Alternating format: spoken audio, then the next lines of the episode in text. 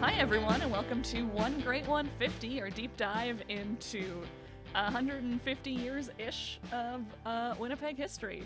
This is episode four. Yep.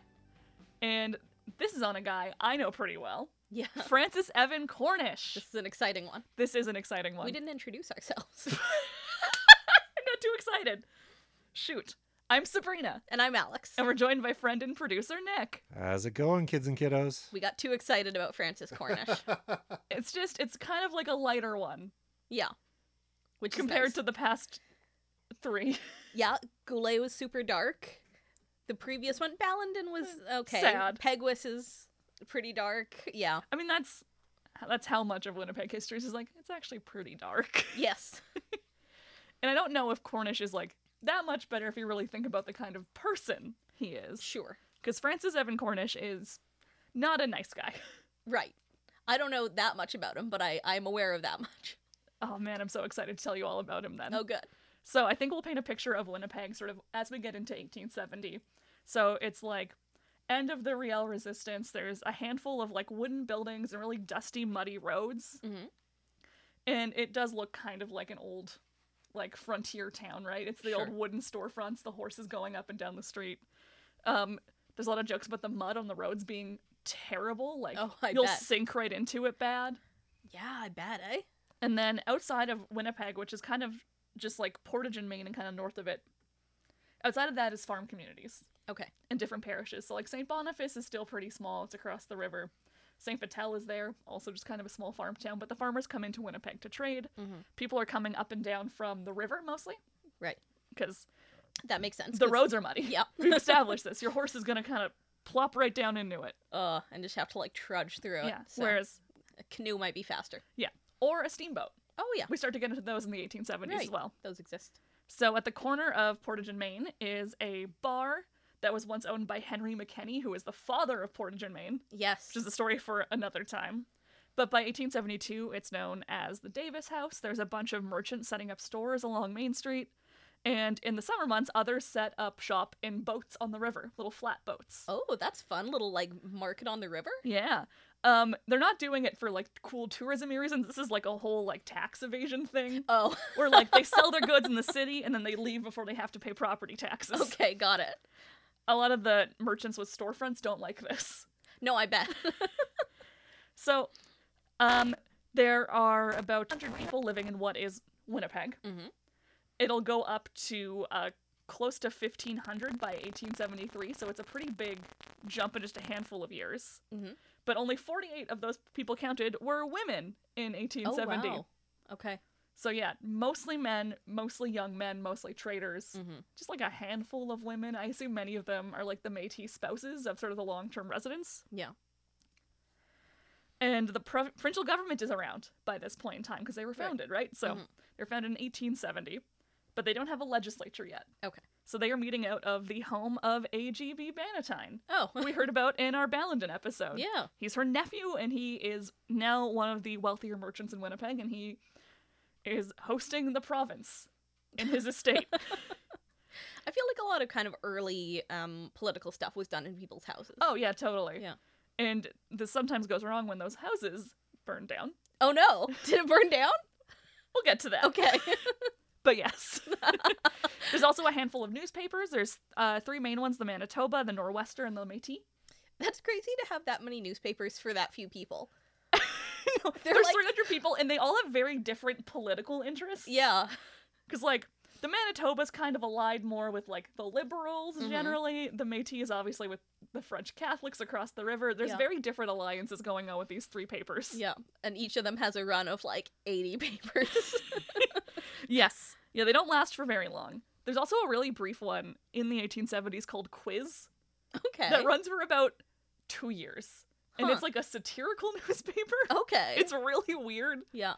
And because it's like a satirical one, it's always comments kind of about like the goings on in the town. So you're like, I don't know what they're talking about. Everyone kind of has a nickname. so that one's not like a reliable source to use. Mhm. But this is Winnipeg. It is a growing town with more newspapers than it probably needs, Sure. no women. Right. And then Um, we got lucky that we have a guy named Alexander Begg writing down all of this stuff. I think you must have used his sources at some Oh, yes. point. Yeah. yeah. He he comes up. Um, I used him a little bit for the Riel episode. He was or for the Goulet episode. He's like, ugh, like not super reliable. No. Like they're just just some of the stuff that he decides to include or not include. Yes, it's very much what he personally Yes, wants exactly. to talk about. So Alexander Begg is a uh, basically a local historian at this point. Like he writes um, a book called Ten Years in Winnipeg that runs from 1870 to 1879.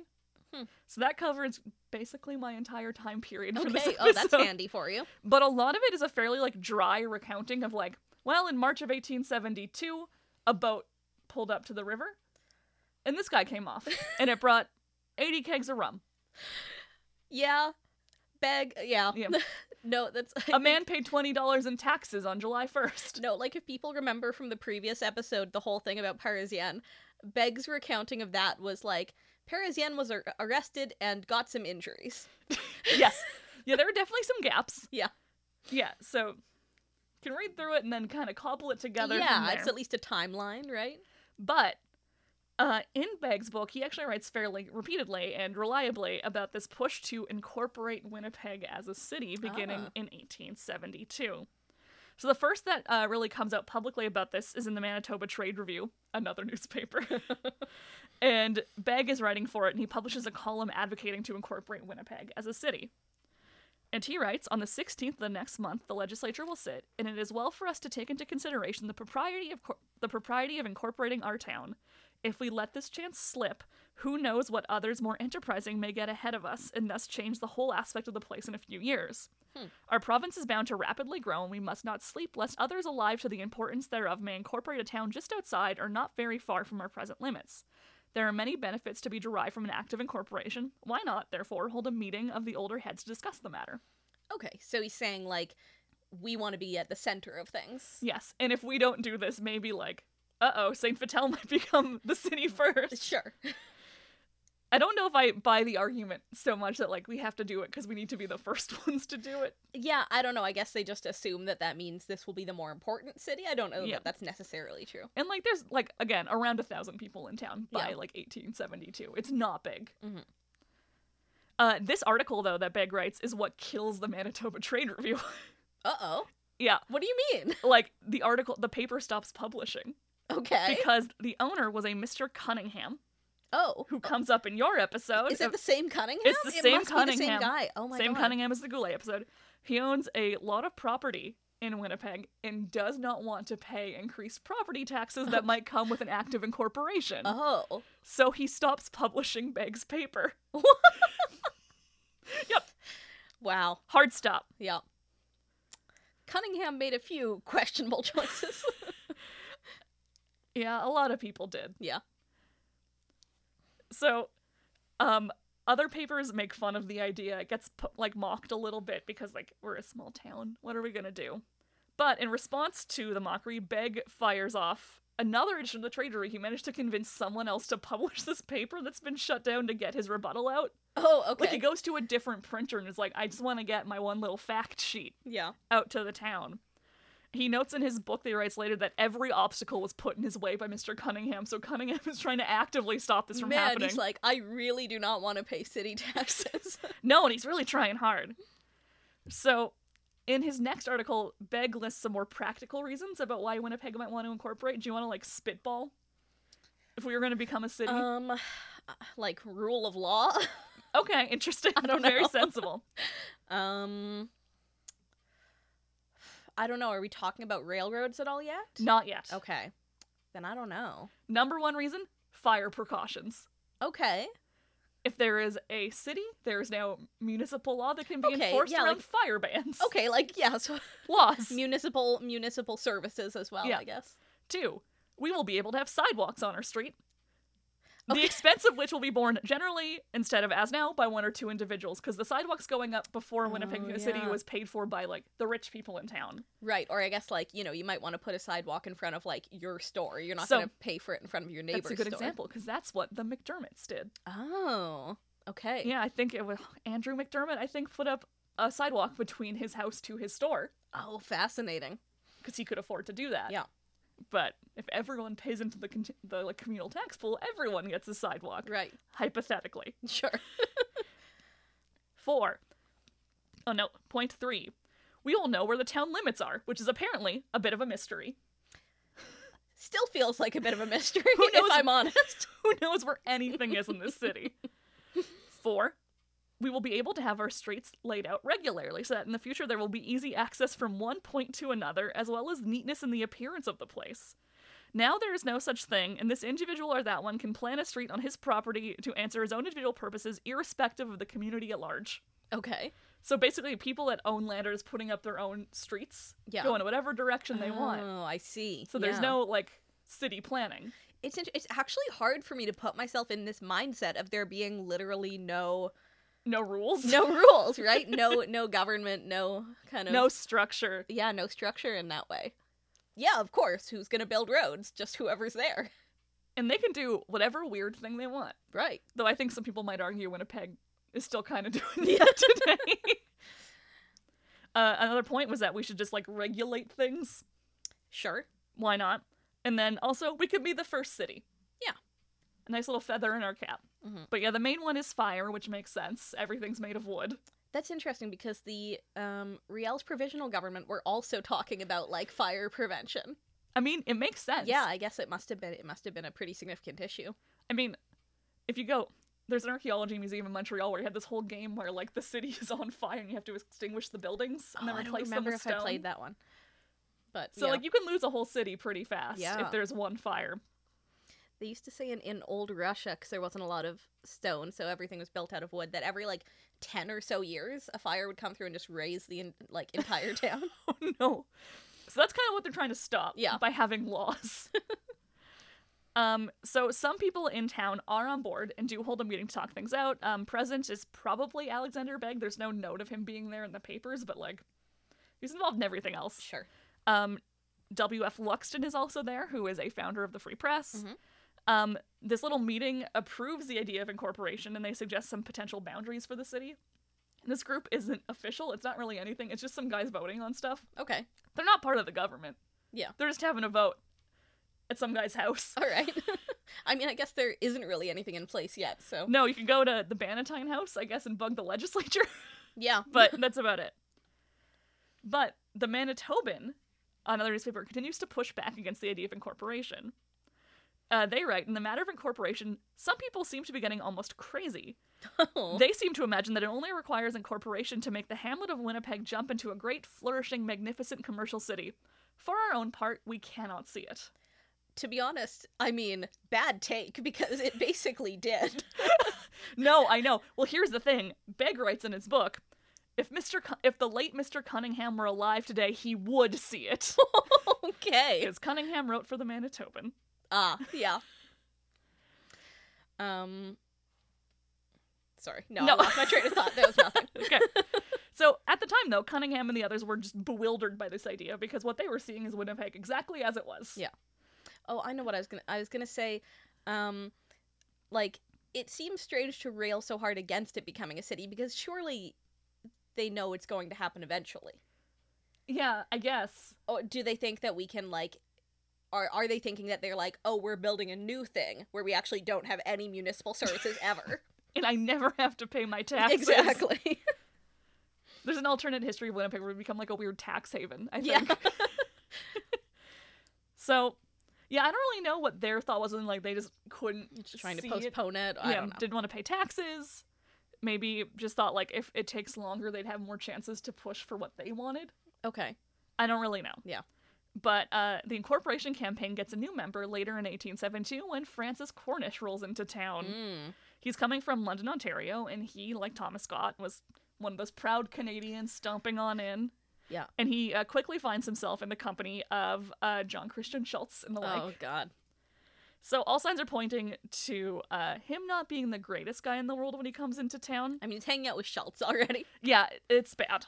Uh, further proof of all of this, though, comes with what Alexander Begg refers to as the riots in his Uh-oh. book. So, in the fall of 1872, there is a federal election, and Manitobans get to vote. Okay. And they set up polling stations in different communities around the area. So for newcomers like Cornish and other members of like the Wolseley Expedition to the Orangemen, they haven't been around long enough to vote. There's like a Ah. residency requirement that is Okay. like a number of years. Yeah. Except all of these people want to vote. They really Right. want to vote so Okay. bad because everyone else that's voting is like a long-term resident and Yeah. many of them are Métis Yeah. are Catholic or French are not aligned with their political views. Mm. So it kind of rankles for a lot of the Orangemen coming in. Yeah. I mean, yeah, you can't just move to a place and immediately make all the rules, I Yeah. guess. So yeah, the name of a newcomer couldn't be entered on the voters list until the settler had been in Manitoba for at least a year. Okay. But because it had to be calculated by a person, it would sometimes take two years to get registered Okay. to vote, just because it was like a guy going around counting. Right, if you were like on last year's census or Yeah. whatever it was. So additionally, at this time, Riel is trying to run a Provenche, Mhm. like he's trying to run for a seat in the pr- uh, federal government. Uh, and Prime Minister John McDonnell is trying to get uh, C- George Cartier set up as well. Okay.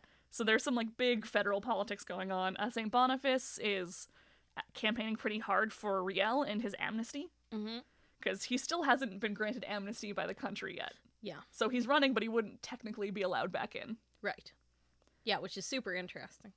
So also in St. Boniface, there's Andrew Wilson and Donald Smith running. Uh, John Christian Schultz is pro Wilson, Okay. and he was so pro Wilson that he seemingly was unwilling to let Donald Smith win. What? Uh, So on September 18th, um, the uh, Les Métis, the St. Boniface newspaper, reports the gathering of a large mob of Orangemen outside of the St. Boniface polling station, oh, which is at the okay. home of Roger Goulet, LDR Jeez. Goulet's son. Yeah. Uh, so among the mob is a guy named Stuart Mulvey and Cornish. Hmm. Cornish is in town for like two months and gets roped into this right away. Oh my god. So the mob demands the poll book from Goulet or whoever is there, but whoever is running the poll booth refuses to hand it over. Okay. And in response, the Orange Men start a riot. They have come armed with wheel spokes and they begin attacking the unarmed Métis residents who have come to like see what's Jeez. going on. Yeah. Eventually, the mob find the book. They burn it. Uh, Schultz's father-in-law, James Farquharson, is there. Mhm. Uh, he brings a gun. Oh my god. He drops to one knee, takes deliberate aim, and then starts firing over and over again. Except he is apparently a terrible shot. well, and well, thank goodness. he injures a few people, but no one's killed. Yeah. Uh, once the book is burnt, the men return back to Winnipeg. They're pretty drunk. They're very rowdy, and Cornish decides to sort of take things up a notch. Okay. He tips over. Because that wasn't enough.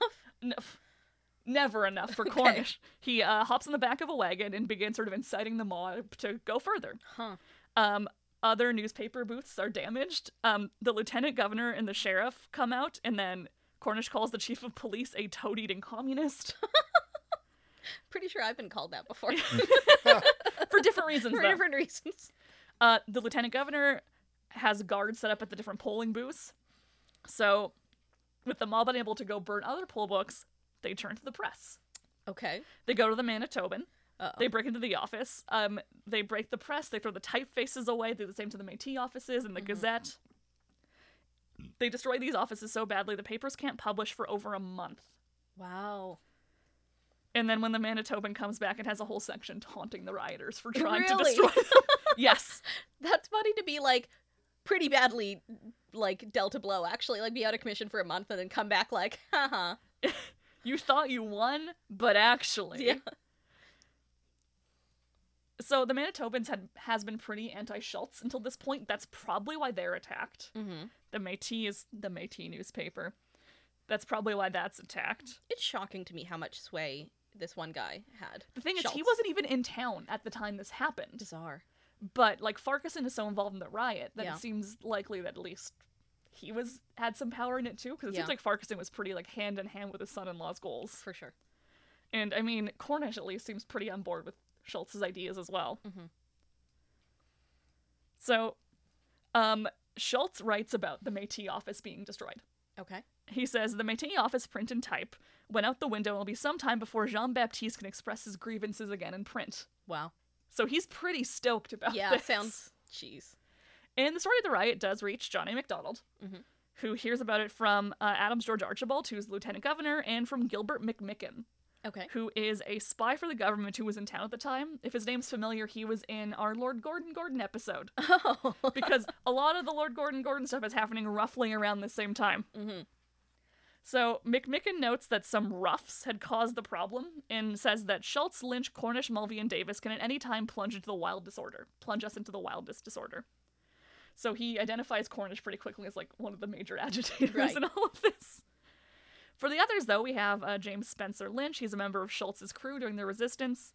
And he goes into Ontario to kick up a fuss about Scott's execution. So he's Right. one of the guys that goes around Yeah. being like, he's a martyr. And then he later works at the Winnipeg uh, General Hospital. Oh, At one okay. point in 1874, he says the resistance was a ploy planned by the Catholic Church. Okay. Uh, Davis is probably R.A. Davis, who owned the Davis House, that big bar at Portage in Maine. Mhm. Um, his bar was a hotspot for Wolseley soldiers, Okay. and uh, Davis works alongside Begg and Cornish to draft the incorporation papers of the city of Winnipeg a bit down the road. We had an incredible number of bars in Winnipeg. Everyone was very drunk. I was trying to figure out the um which bar Goulet was in when he got chased. It was difficult to figure it was out. difficult because there there were So several many. options. So McMicken identifies like a handful of people of concern, but uh, Archibald, lieutenant governor, was mostly concerned with Schultz. Mhm. And he writes mostly to Johnny McDonald about that. But McDonald says, I know what you say about Schultz, but we must now treat him as a friend and supporter. This, however, should not deter you from pursuing a firm course in the way of vindicating the law. Nothing happens. N- no one's like punished for Yeah. the riot. Things just kind of go back to normal shortly afterwards. It's interesting that the federal government seems so unwilling to step in with anything Schultz is doing. Yeah, it's very strange, isn't it? Yeah. I like, you know, maybe just they felt that his following was his too sway was too yeah. powerful maybe uh, what does come out of the riot though is the free press Oh. with the help of um, uh, william luxty and john a kelly Mhm. who let the manitoban use their newspaper's printing press uh, they start the free press cool. uh, that's on the streets by november 30th um, after the election riots they publish a whole thing with their uh, motto freedom and trade liberty and religion equality and civil rights Hmm. so as the year goes on people start to talk more and more about incorporation Mhm. and they hold another public meeting in December of 1872. Begg is there, uh, Major Kennedy is there, as is Cornish. Is that Kennedy of the Kennedy Tea House or is that a different Kennedy? I think it's related to, if not the Okay. same one. Kennedy Street is named for this guy, though. Oh. So Cornish is the one at this meeting to add an amendment to some of the group's motions. He proposes that the group should petition the province for incorporation. Oh, Okay. Until this point, they hadn't been doing that. Right. They'd just been talking. Okay. so is that the that's the official process, I guess? Yeah, well, the province would have to sign the papers, right? Otherwise, you're just guys being like, we should build roads. so Cornish finally is like, have you guys considered writing something? Right. So, two months later, the group uh, crafts up these proposed boundaries for the city and they create these four wards for Winnipeg. Each has two councillors. Oh, each has three councillors. okay. And then they finally get the proposal to the Manitoba legislature in sort of spring of 1873. And they have their own thoughts on this.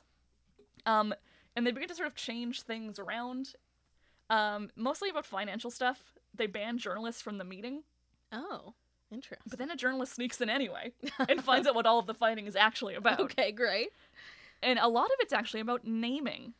Naming the city? Yeah. Oh. So Winnipeg had been called Winnipeg since like at least 1865. Mhm. Um, this is according to the Nor'wester. So the community's had a name for a while, but someone wants to call Winnipeg Assiniboine. Okay. Someone says Gary, All right. not loving it. Neither of those ones pass, but one does. It is amendment to change Winnipeg's name to the City of Selkirk, Oh. if incorporated. Huh. Present day Selkirk didn't exist. Just I, yet. I So- assumed that, that would be very funny if they were like Selkirk too. Selkirk 2.0. This Yeah. one floods more. Actually, that's the railway trick. Is they're like, you think you're going through that Selkirk, Selkirk but you're going through our Selkirk. um, people aren't happy about this. that joke only makes sense if you know the whole entire history of how we got the railway here. By the end of the episode, you'll laugh. okay. Or not. Or And that's fine too. you'll have to rewind. Oops. you'll have to rewind. Listen to that joke again. And then go back to the end, and then Yeah. you'll get it. Uh, regardless, people aren't happy about the uh, proposed changes. Mhm. They like Winnipeg as a name. They don't want Okay. the financial stuff being messed around with, and they start holding meetings to protest all of this stuff. And one of the comments was, "And what had the House done with the wishes of the people? They had given the people a portion of what they had asked for and deprived them of the mo- of the most part. They had given the people an elephant and nothing to feed him.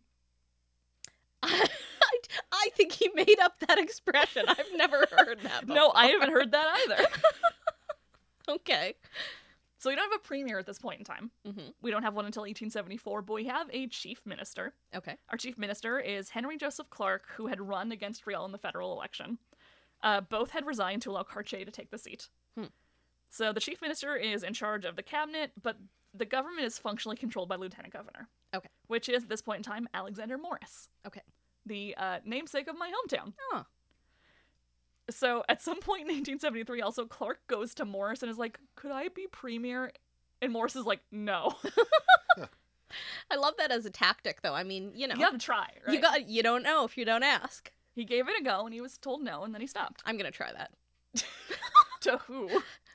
Lieutenant Governor. I'd like to see you try. Hi, can I be premier? Um, also relevant to our story here is Curtis James Byrd, who was the Speaker of the Assembly at the time. Mm. Byrd's a local. His dad uh, was James Curtis Byrd, Okay. and he was a Hudson's Bay trader who'd been in the area for like a long time and had so so many kids. uh, so Byrd had been on the council of Assiniboia. He was a coroner in the area. He'd married into the Ross family. Mhm. And then when the bill to incorporate was presented to the legislature, Cornish was the one to stand up and dismiss it and declare it out of order. Oh. Okay. So it's thrown out of the House. Huh. And what this meant is they could not present the bill again until the next session, Okay. which is like a season. So it's going from spring, and they can only do it again in fall. Okay. So there is like a pretty lengthy delay. Mhm. And people do blame Bird for this happening. So a few days later, he gets a knock on his door from a kid in the middle of the night. And the kid is saying that someone is sick and needs medical attention. Bird is a doctor in town, Okay. so it's not like out of the realm of possibility. Is this like a trap? Well, Okay. Oh, So- no. Bird says like I'm not feeling well, go away. Doctor Cod's in town. Then the kid comes back and is like, Doctor Cod's out. It has to be you, sir. So Bird goes out. He gets into his horse and carriage and he goes down towards uh, the Eureka House on Main Street. It's a hotel. Okay. He makes it as far as Browns Creek, which is uh, Main Street in Bannatyne today, when a voice calls out. Eight or ten men rush up from the shadows, pull him out of the horse and carriage, cover him on hot tar, Oh no. and run off again. Wh- Why? Cause he he threw the paper out, I guess. Okay. This is revenge. that doesn't seem that bad. Yeah. I don't know if anyone knew how to like proportionally react to anything Yeah. in this city. at Do you this think point part in of the problem is that there's only 48 women in the city? ti- in like 83 bars? yeah. So Bird is furious about this. He offers an $1,000 reward for any of the perpetrators. No one comes forward and no one is ever caught. Wow. So, And that's that's quite a bit of money at Mm. Yeah. that time. yeah, you'd think one of them would sell someone out, but no, they're Hmm. apparently completely united Wow. in tarring Bird. It doesn't do much, though. Like, the incorporation movement still held off until the next session of the legislature. Uh, spring brings some uh, pretty big federal news. that Okay. We're going to get to in a second because spring also brings a lot of water and flooding and Ah. mud. And the newspapers in town make a lot of small talk about how bad the mud is. Okay. This is their, like, every page is like, mud's bad, Is folks. this the 1870s equivalent of our potholes? Yes. So, um, one paper writes Mud exists everywhere, but we will back Winnipeg in the proper season against the universal world as having more, stickier, deeper, nastier, and more all pervading mud that can be can produced in any other hamlet in Christendom. and then they tell this joke. One spring, when it was particularly muddy here, a plug hat was seen slowly making its way on the street. A passerby picked it up and was astonished when he found he had uncovered the head of a man whose eyes were barely visible above the mud line. Hello, said the finder of the hat. Ain't you afraid you'll get lost in the mud? Not a bit of it, gurgled the head. I've got a horse under me. that's pretty good. I like that. And then it finishes, joking aside, it is really very muddy in spring Oh, in okay. Winnipeg. It's a pretty good joke. it's pretty good. Yeah. So that is the uh, local situation in Ah, spring, okay. is that there is so much mud. Right.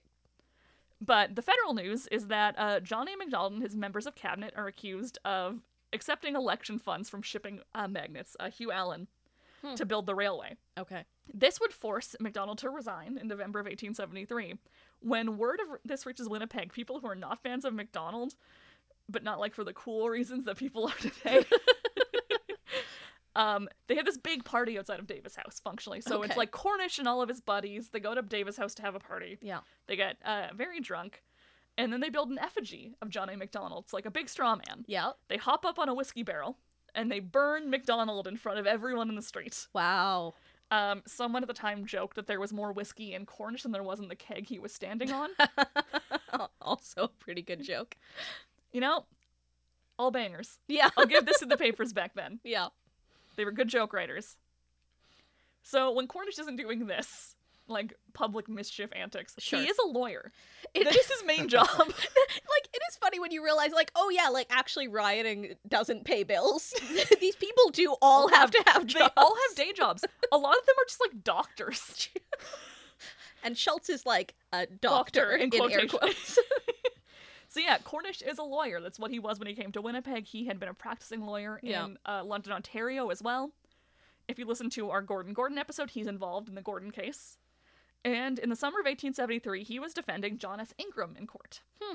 Uh, Ingram is he would later be our first chief of police, if that's why the name sounds familiar. oh yeah i was thinking i i knew that name So in the aftermath of that election riot, a Joseph Dubeck had gone to the courts to deliver a list of people he thought were responsible for the riots. okay He named Cornish on this list of people. He goes into the courthouse, and when he comes out, Ingram is waiting for him. He beat Dubik so badly he was left unconscious in the Oh my street and lost God. vision in his left eye. oh that's awful Uh, following the assault, Ingram goes to St. Paul, Minnesota, and then comes up to face trial in 1873 with Cornish as his lawyer wow because they stick together. yeah and that's the future chief of police there Yeah. Yeah. That's basically his whole policing style, also. Um, so Cornish's defense of Ingram here hinges mostly on Ingram being drunk and young and stupid. okay And Dubik seems to just kind of want to be done with it. oh yeah I think probably because being involved is not going to bode well for him. for sure So the judge defers Ingram's sentence, and by August of 1873, he is a bailiff for the sheriff. jeez So maybe Cornish is a is a good lawyer in quotation marks. like he is a successful Lawyer. lawyer Let's, yeah And then he had one other iron in the fire for a lot of 1873, which was the capture of Louis Riel Mhm. and Ambrose Lepine. Yeah. Lepine? Le Pien. Le Pien. Um, so both men had fled south to the states following the arrival of the Wolves expedition, Mhm. but they had kept coming up across the border pretty for like Mm-hmm. they'd come up Kinda, for like, like see their families and stuff basically they'd come up for like a birthday party and then scurry back across Yeah. the border before anyone could catch them. But there is a five thousand dollar warrant out for their arrests. Yeah. Which is a lot of money. So it's known that Riel and the Pan are coming back. But it's also hard to catch people. We talked about this in the episode with Cornish, where he was just kind of like, or, or not with Cornish, with uh, Uh, Schultz. Schultz. He's like around and everyone knows where he is, but no one can quite catch him. Yeah, there's kind of constant rumors like, oh, he's staying at so and so's house. Yeah, so it's the same here. And Cornish, much like everyone else involved in the Orange Lodge, is pretty determined to see these men face justice Mm-hmm. for what he perceived as a crime. Yeah. Um, Alexander Morris wrote that Cornish is lost to all social restraint, and his Orangism gives him a pass for evil. Hmm. So, like, he is going quite hard. He actually arranges a raid on the home of Julie Riel. Okay. This is Louis Riel's mother, Ugh. and he threatens her and her family to try to give up Riel's location more than once. Yeah. They don't do it. Good. Can I can I tell you how much five thousand dollars back then is worth today? Oh, yes, yeah. please. One hundred sixty four thousand eight hundred seventy one dollars. So, Whew. it, so that's impressive Yeah. that they could just like, they they must have had a lot of community support to have that kind of Well, or- or, like reward bounty out, on yeah. their head and and still be able to kind of come back and visit. So shortly after this, Julie actually pulls Riel's siblings out of school because she's fearing, I think correctly, for their safety. Yeah. So Riel evades Cornish. He is never caught by him, but he does arrest Le Pien. Mm-hmm. Before 1869, he's a farmer in St. Boniface with a ginormous family. He's got 14 kids. Oh wow. And he comes home from a work trip to find out about the land surveyors and then gets kind of swept up in everything else. Mhm. He's the one that arrests Schultz. He's involved with the provisional government. And that's, I think, probably why Schultz has such a big grudge out against him That would make specifically. sense. So Cornish works with uh, Henry Joseph Hines Clark, uh, the attorney general. Cornish and Clark are not like friends by any means. I think Mhm. in any other way, they were like enemies. Okay. But they were together on this. But they also co opt in John S. Ingram, Mm. that old chief of police. right. Uh, and it's Ingram who catches Le Pien. Mm. He catches up to him on September 17th, 1873, and he does what he does best, which is punch him. Oh boy. Is he is he actually like a police officer at this point, or is he just He's a, a, guy? bailiff for the sheriff. Oh, okay. So he's, I mean, he might have just been acting as a guy in this. Yeah. I mean, it's not. You know, you can't just go and punch someone either way. So he hauls him to uh, Upper Fort Gary under military watch, and then he splits. Ingram splits the reward with Cornish and Clark. Hmm. Uh, Lepien has still he has friends in town, and his stint in jail isn't like the worst. He gets transferred to uh, Fort Gary. Gilbert McMicken brings him champagne, Okay. uh, and then they set a grand jury date for November twelfth, eighteen seventy three. And until then, he just kind of had to wait. Yeah. But in that sort of interim period between him getting caught and him ha- facing trial, um, the legislature begins to meet again. Okay. and the incorporation folks can get back up into it. They've Ah. been waiting all summer. They've been getting into other mischief, Mhm. like arresting people. um, they've got a chairman to their incorporation committee now, uh, James Henry Ashdown, okay. and the group holds a meeting at the Winnipeg Schoolhouse. Lux William Luxon's the secretary. This is a real like who's who of Winnipeg Yeah. street names at this point. Uh, it is a very boring meeting. It is just touching up details of Ah, the bill okay. that's going to the legislature. And on November 4th, the legislature uh, begins meeting again, and four days later, the Bill of Incorporation for the City of Winnipeg is passed.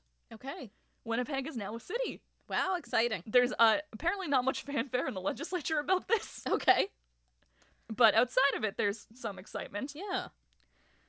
Um, the Manitoba and the Nor'wester Free Press writes Although four years ago we were hardly entitled to the name of village, in a few years we may expect to have the right to be called not only a city, but a large one at that. Hmm. Gas in our streets and houses, city passenger railways running in every direction, Nicholson's pavement on our streets, a grand central railway station, fire alarm telegraph, and steam fire engines, waterworks, and small boys running around selling daily Manitobans. Only three cents a paper? That's cute. Mm. And most of that did come to pass. Uh, continues, uh, such will be the city of Winnipeg ere long. In the meantime, gentlemen, step forward and name your mayor and alderman, Okay. because there's an election to be held. Yes. So they do shoot up fireworks over the city. Uh, and it only took the uh, tarring and feathering of a government official to make it happen. Only one tarring. I know, outrageous. So set the election for uh, January of 1874. So you've got like kind of like a little over a month to get your name in the race. Mhm. But then the Pence trial begins. yes.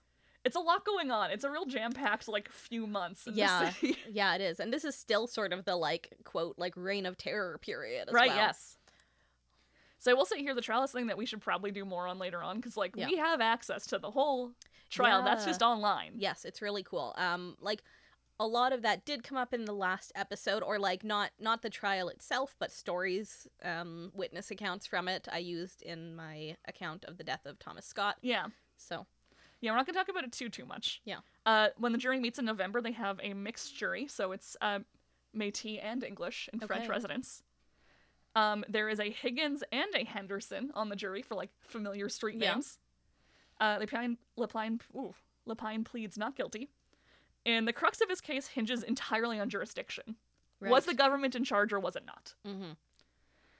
They don't really set a trial date here. They apply for bail. He gets out on four grand. Um, AGV Bannatyne pays for him or helps pay. Oh. And then he makes bail. Yeah. And then just kind of hangs out until his actual trial happens. And that takes longer still. Right.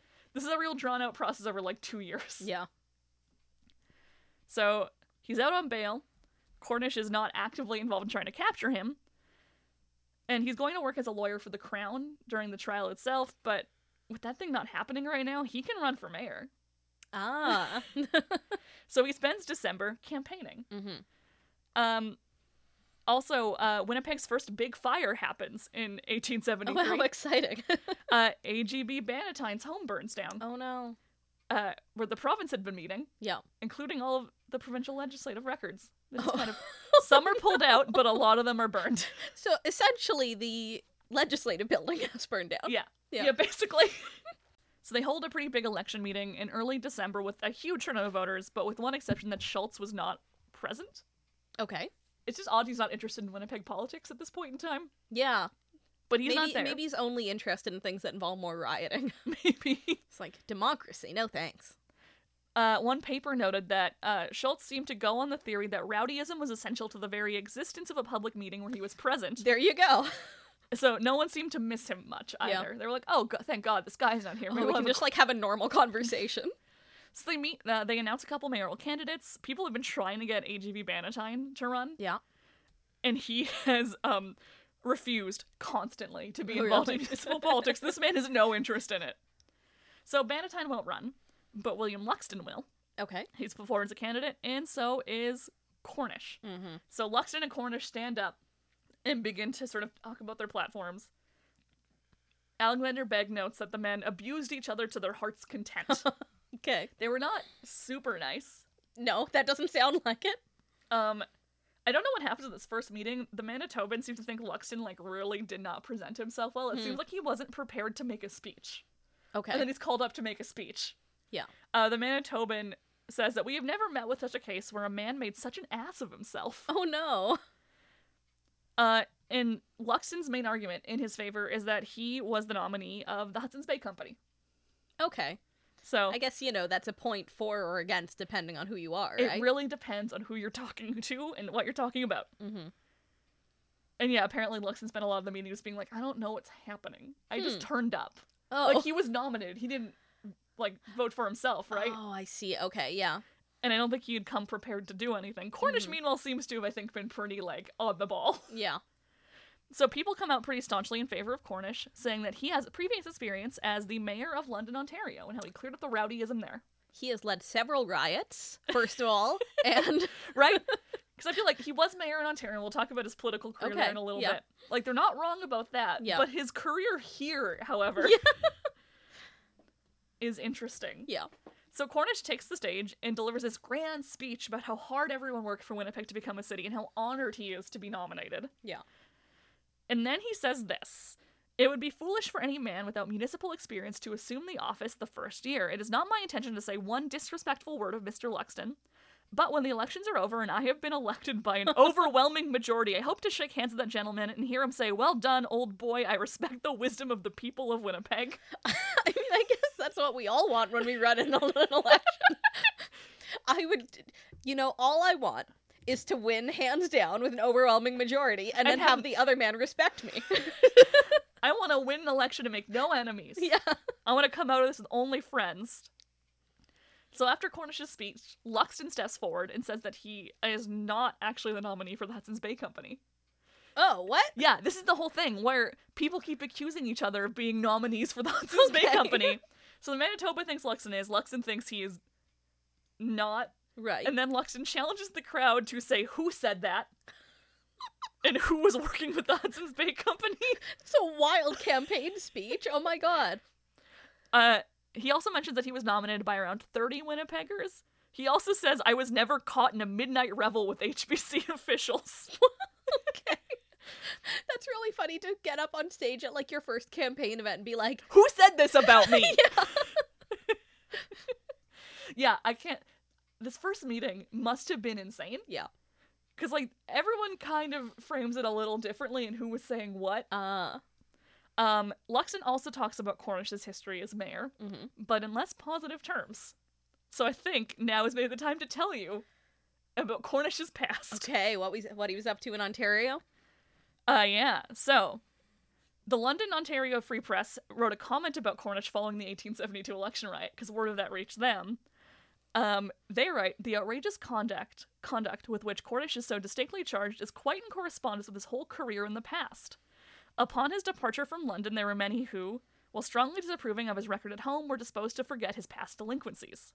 We now have convincing evidence that the personal feeling of desperation, which is which promoted his removal, was more deeply seated than first supposed and that the boast with oh god and that the boast which he is reported to have made was not an idle one i am going to manitoba and we will raise hell there Well, yep. yep he nailed that Yeah.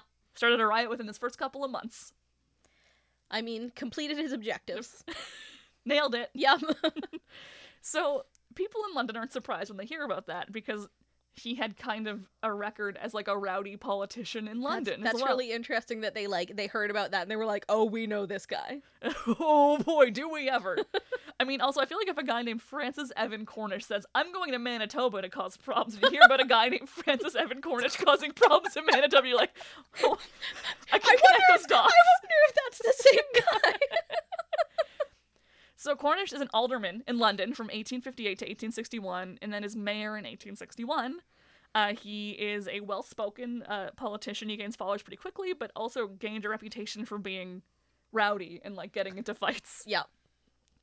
Um, by 1855, a political rival had printed out a broadside with the headline "Francis Evan Cornish is hereby branded as a coward and no gentleman." Okay. I do not know what caused this, Interesting. but he's making enemies. sure. So, to win the election, allegedly, Cornish bribed soldiers to move into London for a day, get the franchise vote, and then leave. Oh.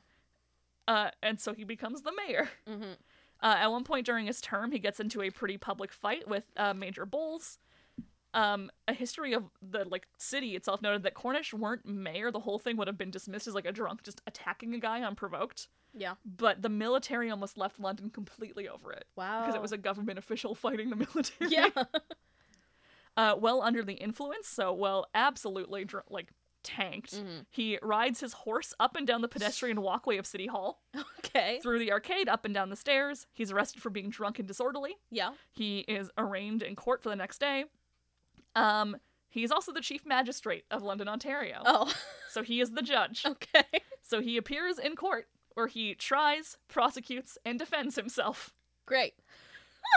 the story about this is that he like gets up to the judge's bench and like reads out the charges and then gets down and scurries to the prisoner's docket and then pleads not guilty and goes on this big speech about the evils of alcohol. Yeah. So um he fined himself. He then paid himself for a hard day's work and then took a judge's fee. Oh my god. Uh he loses the uh, mayoral election in 1864 uh, because members of the city paid for a militia to guard the polling booths to stop any more election fraud from happening. Ah, what a bummer for Francis Cornish. Yeah. So that's his track record there. Okay. I think probably people in London were glad to be rid of him. The judge thing is very funny. It's such a funny mental image. Yeah. Just like imagine the other people in court who were there for like any other crime and had to watch their judge. Oh my do god. this. Yeah, like and they're up next. They're like, "Oh." Oh no. it's like visibly hung over a weirdo. Yeah. So, you know, then he comes here and then he runs for mayor again. Okay. Do you think he is going to have an honest election race? I do not think he is going to have an What? honest. His, election his like track record hasn't proven himself to you so far. and we don't have the military guarding the polling booths here. no, and he already did try and he already burned a poll book. Oh yeah. And he wasn't even running that time, was he? No, no, No. he was just involved. Yeah. So the Free Press, which is Luxton, pa- which is Luxton's paper, uh, makes fun of Cornish. Mm-hmm. Um, then the Nor'wester makes fun of Luxton. So the papers are pretty heavily involved in smearing both candidates.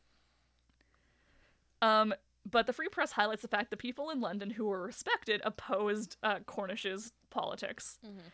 It noted that a canvasser in the Cornish interest on Wednesday pleaded with a lady to use her influence in persuading her husband to vote for Cornish. And with an inducement to do so, he offered to present her with a goose for the Christmas dinner. Oh. So if you tell your husband to vote for me, I'll give you a nice a nice bird for the Christmas dinner. that is a wild form of bribery, okay. Yep. I don't I don't know if it works. I Yeah. don't know if it actually happened, but it's a story that was told. I wonder if it's less illegal if you give someone a goose than if you gave them like ten dollars. I guess how much do you think a goose was worth? Like I- a good a good hearty goose. I have I have no idea. It'd probably be worth a good chunk, Yeah, right? maybe not ten dollars, but Yeah. Um it also notes that uh Cornish this uh, this time the Free Press accuses Cornish of being a nominee for the Hudson's Bay Company. Okay. They say everyone is. Sure. Um, but it claims that um, everyone who voted for Cornish and whose vote was purchasable is eligible for a drink of whiskey. So he's Oh. buying everyone around. okay, gooses, geese. How much is a goose worth in Well, Mm, like a goose today 1873? might be forty to ninety dollars, Okay. but in eighteen thirty ish, um, a hundred bucks goes for three thousand two hundred ninety-seven dollars today. Okay. Okay. So I don't know That's- what I don't that know how to do that math. Me neither. So it might be like maybe a goose is five dollars. I don't know. Like Yeah. I don't know how to do that math either. But there, someone at home can do it. Someone at home can do that and decide how much a goose costs. Would you would you be bribed? Would you vote for someone for a goose? This is an ethical dilemma to post to everyone. How much do I care about the election otherwise? So by the time January of 1874 rolls around, the Free Press is in full swing pushing this idea that Cornish is in the pockets of the Hudson's Bay Company. Mhm. Luxton is accusing Cornish of bribery, saying that Cornish took the hand of um like a guy in Winnipeg. He took his son's hand and said, Goodbye, my little boy, and then left a half sovereign in his hand. It's like, okay, the geese aren't working. I'm gonna go for sons. I'm gonna go for people's kids now. Yeah. Yeah, I don't know. Also, Just um, pulling coins out of children's ears all over. Uh, so people are like, ah, he like left money in the hands of an innocent child, and then Cornish like leaves before the man can be annoyed about it. okay. Um, the Free Press also claims that they have the half sovereign at their office, and people can come look at the half sovereign Cornish tried to bribe a child. with. No, that's silly. I don't think they could prove that that was in fact the half No. sovereign. It's a silly election all around. Yeah. Um, bribery at the time was like really common in elections, so Sure. like. It's not weird. It would have been weirder if Cornish wasn't doing it, Yeah, I would have been shocked if he was like, "No, this is going to be a clean election." but the methods in which he's doing it are very funny. Yeah. he seems to be going mostly for wives and children. I guess going over who has sway over the head of the household. I Yeah. guess I don't know if I would listen to my kid though. Maybe it's not bribery if you're not directly bribing the person Oh, who can maybe. vote Hey, do you because think- women can't vote then, right? Yeah, Yeah. no, he's trying to find a little loophole there maybe. Yeah. Maybe, maybe. Yeah. But like, imagine if your kid came up to you and was like, "Daddy, Daddy, this man on the street gave me money and said you should vote for him." so election day finally rolls around in on January fifth, eighteen seventy four. It is apparently a clear, frosty day with wood smoke curling from chimneys and stovepipes. So like Aw. a cozy winter morning. And then business is almost entirely suspended except for hotels and salons or saloons because those were busy because people were drinking. Yeah. Uh, at 10 a.m., the polls open and the rush is on. Cutters and sleighs cause traffic jams as eager citizens hurry to record their votes. Their choice entered for all to see besides their names in the poll book. Hmm. Because they're not anonymous yeah, it's votes. not anonymous. I do like that everyone's so eager to be involved in municipal I politics. mean, how involved is everyone getting Winnipeg declared a city? It would be Yeah. very embarrassing if they all pushed for it and then no one voted. so we know based on published voters lists that there were 388 eligible voters in Winnipeg. Okay. Cornish beats out Luxton with 388 votes. Hmm. Luxton gets 178 votes. Now listen, we just established that my mental math isn't great. However, Do you think do you think that adds up? it does not add up. Cornish has a majority of 208, Yeah. which doesn't exist. Right. So what's happening here is technically legal Okay. in the most baffling way possible.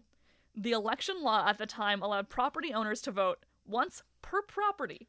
Oh. So Cornish went to his friends that owned multiple pieces of property and were like, vote Right. for me more than once. That's interesting. And like what counts as like a piece of property? I have no idea. Yeah.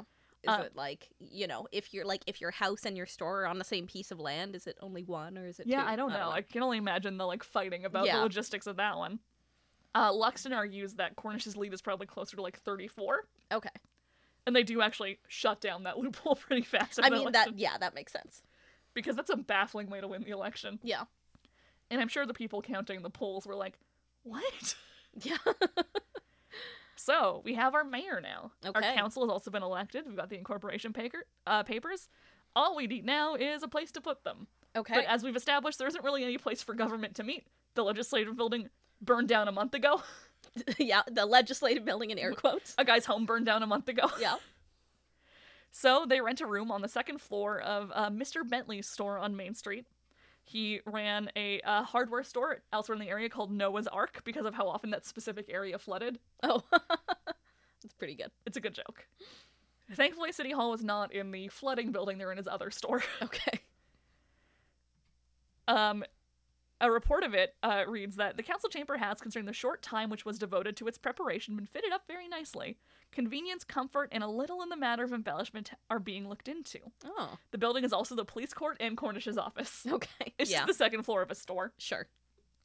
So they start um, establishing their standing committees in like finance, printing, board of works, market, fire and water, property assessment, normal city stuff. Yeah.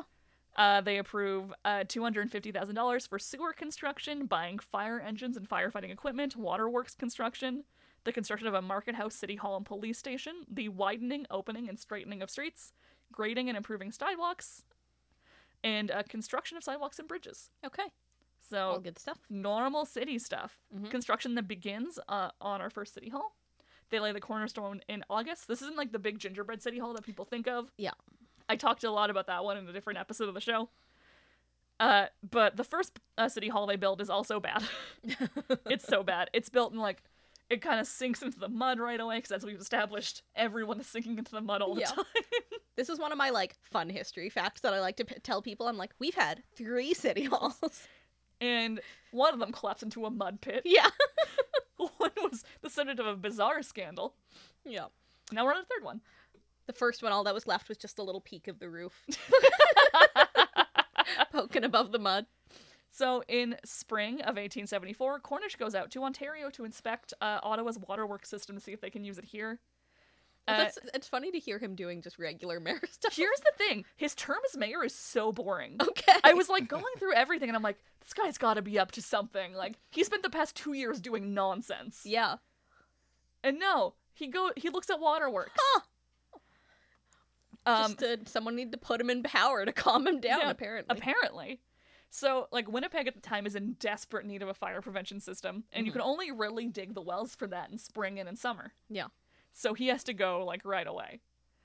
Um, well, he's gone. The Board of Trade um, tries to find a centrally located post office. They form a temperance lodge, and they force a guy to retire from council. A uh, Alderman Scott has some military connections they're concerned about, and they Oh. boot him out. And he's Okay. replaced by uh, a reporter, J.R. Cameron. Hmm. And then Cornish comes back. He says he likes the waterworks in Ottawa. Mhm. They don't really have the money to do anything as big as like an Ottawa waterworks system in Winnipeg at this point in time, but you know, What a great Winnipeg story. We're like, we went and saw something in another city. It was great. We can't do that. we can't afford this here yet.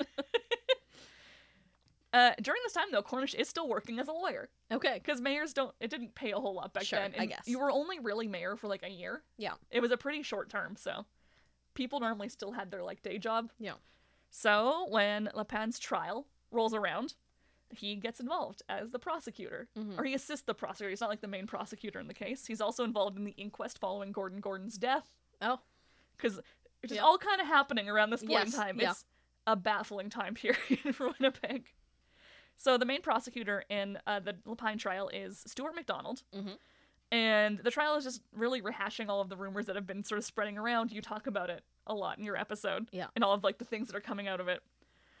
Um, it highlights the death toll though. Um, Lapine's lawyer uh, mentions five people killed over it, uh, including Goulet and Parisian Mm-hmm. and then probably others that didn't get reported or weren't considered as part of this.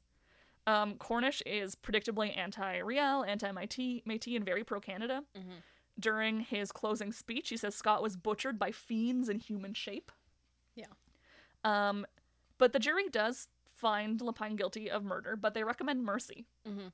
The thing is, uh, the Crown didn't take that direction. Hmm. The judge on the case was Edmund Burke Wood. He had a track record of bad judicial behavior Okay. excessive drinking, and he was one of many Winnipeggers taking part in Métis land grant scheme. So he was buying Oh. Métis scrip and selling it back to either the government or others for more money than it was worth.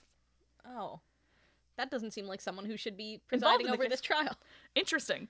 He's a bad pick for this case. Yeah. So when the jury suggests mercy, Wood sentences Lapine to hang. Wow. The execution is scheduled for uh, January 29th, 1875. Hmm. So that's like a couple of months from now. This is now the fall of 1874. So Yeah. a couple months to go. Um, the Orange Lodge writes a letter congratulating Cornish for his conduct during the trial, and then they have this huge dinner celebrating Guy Fawkes. Th- I mean, Guy Fawkes Day is the whole thing in the UK. Yeah, yeah, they have a big Guy Fawkes dinner. Yeah. Um, Wood also tries, t like the judge in the case tries to try uh, Andre Nault and Elzéar Lajamodier for Scott's murder. Okay. Like he's going after anyone even Yeah. remotely involved. Uh, Cordish is involved in the Knott case as well, but the jury can't reach a verdict on either of those. Hmm. And when they come back saying like we can't decide, Wood sends them back on both cases twice, Really? and then they're just released because they can't decide. It's a hung jury or yeah, whatever. basically. But like, the people in government are really determined to see like punishment dealt essentially, yeah. regardless of the actual like legality of it. Yeah, and it's interesting because, like, you know, up until super recently before that, the government was still saying, like, oh no, there's going to be an amnesty. Yeah, but clearly no. Yeah. So, Cornish has a nice little dinner from the Orange Lodge about how good of a job he did. Yeah. And by 1874 and like or by late 1874, he had been appointed to a seat in the Manitoba legislature for Poplar Point. Oh, okay. So he's moving up in politics, which means he did not try very hard when the 1875 election rolls around. So he was, like, done being mayor. He was just He was like, kind of like, well, whatever. that was "I'm fun. out." Yeah. Uh, he had his very normal stint as mayor. The city gives him $500 as a gift, and then he gives that to the Winnipeg General Hospital. Oh, okay. Yeah, Random good deed. super normal behavior. Yeah. For a man that historically has not really done a normal thing in his life. Yeah. So he loses the second mayoral race to William Nassau Kennedy, who I've mentioned earlier. Uh, he's a military man who had come with the Wolseley expedition. Uh, part of Kennedy's term as mayor is spent trying to convince the federal government to route the Canadian Pacific Railway through Winnipeg. Ah. Now we're talking about the railway. Yeah. Um, and then in January, four days before Lepine's set execution, Governor General Dufferin steps in and stays it. His sentence is commuted to two years in prison with a permanent forfeiture of political rights. Hmm. Um, there had been actually a pretty considerable push to stop the execution in Quebec. Oh, interesting. So the Canadian government receives 252 petitions with 60,000 names on them. that's interesting. I knew it was state. I don't think I realized that that's why. Yeah, it was political pressure from Quebec, Yeah. essentially. And commuted to only two years. That's pretty, a pretty big change. Yeah. I mean, the, polit- the permanent forfeiture of political rights is sure, that's, that's Not great. significant, but yeah. So, um, in February of 1875 as well, Riel and Lepine are both offered amnesty in exchange for five years of exile. Riel takes it, Lepine does not. He uh, lives in Manitoba and Saskatchewan until he dies in 1922. Hmm. So he is around and in the area for a very long time. Yeah. Um, so that's kind of the end of that story of the resistance. Um, Cornish is still around. He's the um he's involved with the Poplar Point riding for the rest of his life Oh, but he is still involved in federal, provincial, and municipal politics in the years that follow. At one point, he writes a letter saying that the general hospital should stop dumping waste in the streets because it's making people sick, well, yeah. and he is right. That feels like foreshadowing for our next episode. yeah, I'm setting you up a little bit here. Um, he is the main opponent to Premier John Norquay, who is uh, our first Métis premier, Mm-hmm. uh, and then he works as a lawyer, and he still manages to get in trouble. Uh, inexplicably, though, he votes in favor of prohibition in 1875. That okay? w- You know what I was just gonna ask, and I don't know, maybe uh, like, do you think he like got sober or something? Because all his earlier stuff was like he's drunk burning John A- an Yeah. FSG of John A. McDonald. He's drunk like riding his horse on Yeah. like the lawn of City Hall. Did he stop drinking freer and become like a normal racist Yeah. and not an insane racist? Yeah. I don't know. It's complete speculation, but I mean, maybe. Um. So yeah, he is in favor of prohibition, but it's like not clear why.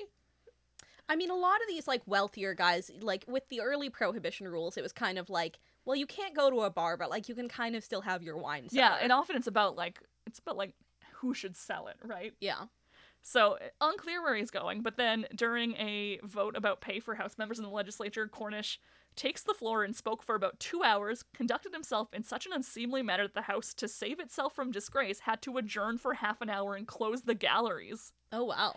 During the recess, the member last mentioned assaulted the doorkeeper because he would not allow the member to open the door. What? The member did not return after the adjournment. Okay. Weird. And like, what was he ranting about? We don't. Pay. we- I'm oh, assuming he uh, didn't want to pay House members. Okay, It's not super clear because they don't really say what he talked about for those two hours. that's a long time to be like rambling. you rambling about a, s- a pay issue. And like, at what point in the two hours do you decide like this is actually embarrassing? Like, what does he say that's so bad they cut him off and are like, we have to end this? yeah, an hour in, you're like, no, this is still fine. Yep. Two hours. Two hours is the It's a little cutoff too point, much. and then they like lock him out of the room. Yeah. He hits the doorkeeper, Jeez. so maybe not super sober. Yeah. Um, and then when we come around to like the end of 1875, we find out Winnipeg's previous city council had sold bonds at too low of a price, Okay. so they don't have as much money as they thought they should have. okay. One of those things. Sure. So Kennedy, the mayor at the time, expresses the belief that Cornish probably should have said something about this. Yeah. And then Cornish says Kennedy would rather see the city go to mischief than interfere. and then at one point, Cornish tries to move the post office to a better spot and then convinces uh, Bannatyne to sell him his property and the next door property to Cornish Hmm. for half the price. Okay. So he's doing some So- confusing land swindling. Sure. Some kind of wheeler dealer stuff. Who knows? But then in the 1876 municipal election, Cornish is once again uh, in trouble. Oh, okay. He's back at it. He's Yep. back at his favorite thing, interfering with municipal politics. so he, um, W.B. Thibodeau, who is his sometimes law partner, J.R. Cameron, and George Eliot go to Mr. Huggard's home. Okay. Huggard is Huggard's house is the polling station for Winnipeg's East Ward. Mhm. Because we just went to people's homes to vote. Yeah. 'Cause we only had a rented city hall We didn't have school gyms yet. one day. um, That's so, where my voting location is. I don't know about everyone else. so Cornish tells Huggard that he and Thibodeau have a bet, and it's that Cornish accidentally voted for Kennedy, and he wants to see if it's true. oh, okay. I don't know. You can't look at the polling book. Sorry. Also, that he accidentally voted for That, Kennedy. he like- writes the name. Oh down. yeah, you write it down. like, it's not like you like just put the little X in, right? Yeah. hmm Hmm. Uh, so Huggard grabs the book and then finds out Cornish hasn't voted for either candidate. Okay. He hasn't voted at all. And Huggard then realizes Cornish has probably come to steal the poll book Oh, again. okay. So, um, it breaks it into a fight. Um, the group tries to attack Huggard. They knock over the stone pipe. So, Stone pipe- they did. They did in fact come to. yeah, Okay. they uh, blow out a lamp and they run off with the poll book. and then, inexplicably, They here's gotta the start best part. tying these down or something. Let- Maybe have two people with them. Well, here's the best Hold part on of to this. it really hard. After they run off with the pool book, Cornish and Cameron go back to Huggard's house to ask for their hats back because they left them inside. like no. Huggard is standing outside threatening to kill them with a block of wood. and then one of Huggard's neighbors comes by and grabs their hats and gives it to them and they leave. Would not give that man's hat back. No, like, that's my hat now. Like okay, how would I trade you your hat's for the pool for the book. poll book? uh, so Cornish and Thibodeau are arrested. Okay. Uh, Elliot and Cameron literally flee the country and never come back. oh my god. Cameron's um well, was the editor of the Free Press at the time, Whoa. and he just bounces. he's gone forever. gone. Uh, he turns up as an editor for a paper in Hamilton a bit later on, Hmm. but like two men flee the country because of this. Uh, Cornish and Thibodeau are fined um, forty bucks, and then literally months later, Cornish is appointed alderman in Winnipeg's West Ward because there's a vacancy. Oh okay. You know, like, it's fine. This man didn't steal two poll books. um, during his election speech for this, because he had to, like, there was a vote, even though there was a spot for him, Cornish promises to unearth the deeds of the other aldermen Yeah. and then gave advice to other election officers to take good care of the poll books. Cornish. you can't say that, man. You're the one that's doing this. Yeah. No one else is stealing the poll books. consistently you. During his term, he continues to sort of be a pest on uh, council. Apparently, his his calm stint as mayor was a one off. Okay. Um, he sits on the fire and water committee. He only attends one meeting, and then when everyone else is like, "You got to attend these meetings, dude," Uh huh. he's like, "Mm, "They don't really work for me though. Like they're at an inconvenient time." Like you, you've committed election fraud to be here. so, um, council says, "Okay." You can stay on the committee if you promise to keep coming to these things. okay. And Cornish says that he would make no promises to the gentleman and he would do his duty as he, not they, thought proper. Wow. So no, Yeah. he will not be Oh. I will attending these not be meetings. attending the meetings. Uh, during a council meeting, uh, Alderman Alloway of Alloway of um, Winnipeg Foundation founding fame, gets into a fight with Cornish over the CPR offices, and Cornish says that he would not be called to order by a puppy. Oh, okay. Uh, when the mayor interjects to be like, don't say that. don't don't call your coworker a puppy. Cornish amends his statement to Alloway isn't a puppy, he's a full grown dog. and then insults him a bunch. The mayor then says to knock it off again and Yeah. say sorry. uh, Cornish apologizes to the whole canine race. What's wrong with this guy? The mayor tells him to apologize properly this time. this feels like fighting with a child. Yeah, this feels like trying to get like my four-year-old nephew to apologize for something. So the mayor tells apologize nicely, basically, and Cornish says he would take it all back as he did not wish to cast reflections on the whole canine race, for which he had the most profound respect. The mayor kicks him out of the meeting Yeah. and then tells the police to put him in a cell if he tries to Oh. come back in. Oh my god. Yeah, Why is he like that? I don't know. uh, he decides not to run in 1877. He's still serving for Poplar Point.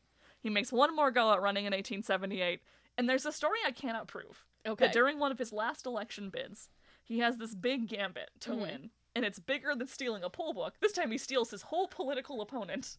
What? So he kidnaps his political opponent, Okay. hides him away. Who's the political opponent? It's not clear. I haven't actually been able to like validate the story. It gets Okay. passed around a lot. Sure. Okay. So the story is that his opponent is hidden away somewhere and Cornish publicly accuses him of corruption. Okay. And then when the guy doesn't turn up to be like, "No, I'm not corrupt." Meanwhile, the guy's in an attic being like, "No, No. I'm not corrupt." Uh Cornish is then like, "Aha, his absence is an admission of guilt." Jeez. But so that may or may not be may or may not a be true. rumor. but also not like not surprising given his track record. The fact that we can't say for sure whether that was a thing he would or would not have done. Yeah, like at no point did he seem to like really stabilize out. Yeah. He seemed always kind of like at any moment this man would be like, "I'm gonna steal a poll book again," Yeah. like, and you can't stop me. I've never gotten in trouble for it before, and I never will again. That's true. This man has never experienced a consequence. No, the one time he did get arrested, he tried himself Yeah. and then paid himself for the experience of being on trial. Yeah. Um, he doesn't really have a chance to get um, a seat again. However, he has a brief bout of stomach cancer and dies in November of Oh. 1878. Uh, he left behind actually a pretty good number of mourners. His Hmm. funeral is well attended. People seem to like like him, and then his estate is auctioned off. Probably if you were like not actively fighting with him, he was probably a fun guy. But like, Yeah, I bet if you were like any member of the Orange Men, yeah, real hoot to pol- to party with. I bet he was yeah, a lot of fun at the old saloon. But So his obituary makes no mention of Cornish having a family, Hmm. which is interesting because he did have a wife. oh, Uh, he had married a Victorine Clench in 1851 in London, Okay. Ontario. They had two sons.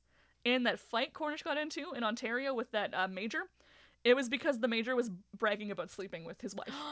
oh no. We uh, don't really know what happens to her, however. She doesn't come to Winnipeg with him. oh, She stays Hmm. interesting. behind. Her Maybe- sons stay Maybe she behind. was in fact sleeping with the major. She might have been. But also, like, he doesn't leave her anything in the will or his sons. Oh, wow. His entire estate is, like, sold. So they may have just been completely estranged. I guess. Yeah, I mean, is that really that surprising? No, I mean, No. that actually feels like the perfect way to like get away from your insane husband. He's like, I'm moving to Winnipeg to raise hell, and you're like, have fun. Attaboy. Yeah, See you never. I Um, will be staying here. uh, so that is the career of Francis Evans Cornish. Incredible. I love that this is the episode where Winnipeg is formally established. Yeah, That's the guy. that's the guy. He's our first mayor. We name a street and a library for him. Yep. Um, his first term as mayor is so small, though. It's just a year. Yeah. but he just kind of puts like public infrastructure in place. He apparently gives us our motto of commerce, prudence, and industry. Wow. Yeah. But over the course of those five years from Cornish becoming mayor and his death, Winnipeg changes a lot. Like it is big growth. It is that like, oh, we are a flourishing city that people said we could never be. Yeah. Cunningham Suck got it Cun- wrong. Suck it, Cunningham. so um, in 1874, Winnipeg has 408 buildings, 17 hotels, 8 saloons, 23 boarding houses, 27 manufacturers, and 421 other buildings. This math doesn't really add up. Okay. It was in Begg's book. All I right. was trying to cobble stuff together. Yeah. There's a lot of buildings. Sure. Uh, they add 80 new ones in 1877 alone. Wow. There's now paved sidewalks. By 1879, there's a thousand houses, Mhm. and then there's more stores. There's more steamboats and people coming in from all over. By 1880, there's about 20,000 people in Winnipeg. Wow. That is huge growth. Yeah. And there is just one thing that Winnipeg uh, needs now. By What's it? Yes, Um, we're 1880. Winnipeg is a city. yeah. What do we need to make us even better? We need a railway. We need a railway. Exactly. so, if you, like me, had to read a bunch of meeting minutes for city council across the 1870s, Yeah. the railway is a constant pressing concern. Because, of course, the Canadian government has been building a railway, just hasn't quite got to us yet. Yeah. But everyone knows the intent is that one day the railroad is going to come to Manitoba. It's just a matter of where it comes through. Selkirk or Selkirk 2. Wow. So, There's the joke. There's the joke. Yeah, the people pushing for Winnipeg's incorporation knew that Winnipeg was never going to be profitable unless it had a rail line. Mhm. The Hudson's Bay Company also wants the rail line to come through here because they still own 2,000 acres of land in the city. Right. That's like the land they owned was kind of like south of Broadway, Mhm. near Upper Fort Garry. It was the uh, Hudson's Bay Company reserves at the time. Okay. So, like, they had company housing basically. Sure. So when the government of Canada is like, we need to create this rail line, we need land, um, they start getting treaties from uh, various indigenous groups to try and like take the land essentially to start building this railroad. Mhm. Um, and when looking at a route across the country, the government of Canada had earmarked Selkirk as the Manitoba stop. It made sense because everyone knows that Winnipeg floods. Yeah. We are muddy, we are low. Mhm. Every spring we get high water. Selkirk is a higher elevation. Selkirk doesn't flood the same way we do. Yeah. But the issue was, of course, funding. Um, Prime Minister Alexander Mackenzie was undertaking things pretty slowly because he didn't want to like strain the budget, but that meant construction was going at like a snail's pace. Yeah. So like this is taking like a decade. Mm-hmm. So by 1880, Winnipeg has that 20,000 people. We're kind of the hub of Manitoba. The rivers are our main connecting point, thanks to Americans coming up through steamboats Yeah. and the railroad coming up that way. There's a short rail line coming through uh, St. Boniface as well, but there's no like bridge Right. Oh, coming across, so we can't okay. So that's we yeah, take a boat across the river. not um, super helpful. James Ashdown paid a $300 bonus to build a bridge across the river to access St. Boniface. Oh, wow. Um, when the government asks to please not put the railway or that bridge in Winnipeg due to flooding, yeah. the Hudson's Bay Company produces letters from five employees in the city swearing that flooding in Winnipeg had not been bad here in recent years. Mm-hmm. These letters are lies. Yeah. I need to be clear. They made these weird fake statements and signed them off and sent them in. I mean, I feel like to anyone who lives in Winnipeg, that's Insane. eminently clear. Um, and then to sweeten the deal, the city of Winnipeg promises the Canadian Pacific Railway two things free land, no taxes. Um, I should add though that during the earlier discussions of the railroad, Cornish didn't want the city to like get involved in this at all. He had Oh, some really? like concerns about like a rail monopoly. oh, okay. So I don't there's know. A, there's a lot of like railway politics going on. Everyone had an opinion. They had a In lot our- of big in ideas. Our, like free press episode, we talked about that too. that Yeah. there's a lot of railway stuff going on. Yes. So the government, the Canadian government, then goes to Selkirk and says that they can provide a bonus of $125,000 they'd build through there. Mhm. Selkirk's not that big. Right. They cannot come up with that money. Yeah. Winnipeg gets the railroad. Yeah. I feel like I've sometimes heard that described as like a bribe to bring the railway into Winnipeg, and not exactly. No, the the letters saying that we don't flood are a little more that is that is for That's sure different. dishonest. Yeah.